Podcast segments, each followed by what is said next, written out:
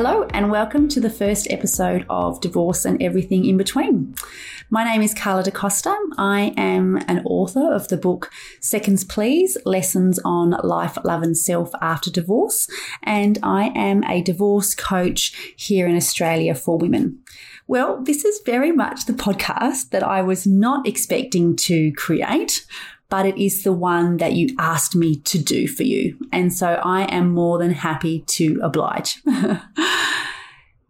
I left my marriage in 2016. I had been in that relationship from the age of 20, 21, and I left my marriage when I was 34. I was so conditioned and used to being in a long term relationship that when I left my marriage, I just expected to find myself in another one. And that was the driving focus was to find my next someone, my next person.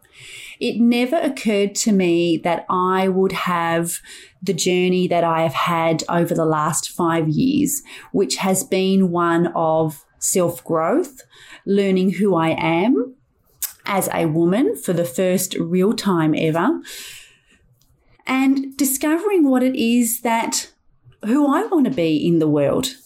It had never, I had never been in the driver's seat of my own life and I had never wanted to be. I had always been in the passenger seat um, of my partner's life, and I had willingly always given over that role to him. The last five years have seen me jump into the driver's seat of my life and fully own my journey and fully own who I am and my potential and just completely change the horizon that I had seen for myself and that I am now living. And that is very much the work that I do for women. It was the intention behind my book, when I divorced in 2016, there was very little positive content out there in the world for someone who wanted to make divorce the best thing that ever happened to them. I wanted it to be that. I didn't want to focus on any more of the negativity or anything to do with my marriage. Um, I didn't have any ill feelings towards my ex husband. I just wanted to make it the best thing that ever happened to me. And there was just nothing out there um, in the world for me to read or to listen to like that. That was the driving focus and desire um, with my book, Seconds Please. It was to create something that a woman who is either looking to leave their marriage or who has left their marriage and does not know the journey ahead that she will be able to enjoy this book and see herself in the pages and be able to miss so many of the knocks and learning curves and just move forward smoother and faster than I was able to because I didn't have all of that hindsight and experience that I now do.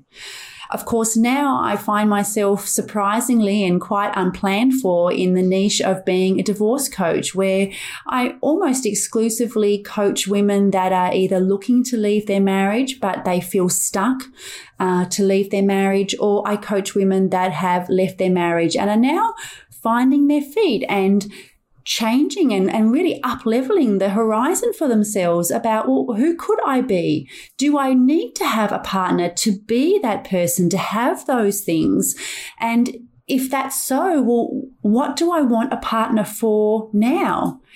And that journey is incredibly exciting to support women through because I know now as a 39 year old woman that I'm coming to a relationship with completely different desires and needs and priorities than I did as a 21 year old.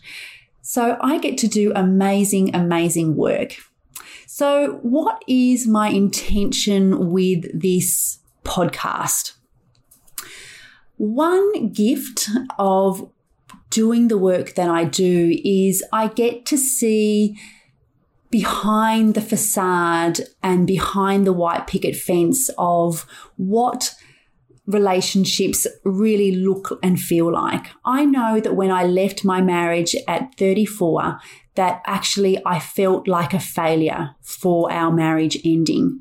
And I had a lot of envy um, for those marriages and long term relationships that had been together for 20, 30 years. You know, the, the family still together, you know, the beautiful memories all together, that beautiful story that comes with that journey, the financial asset pool all together.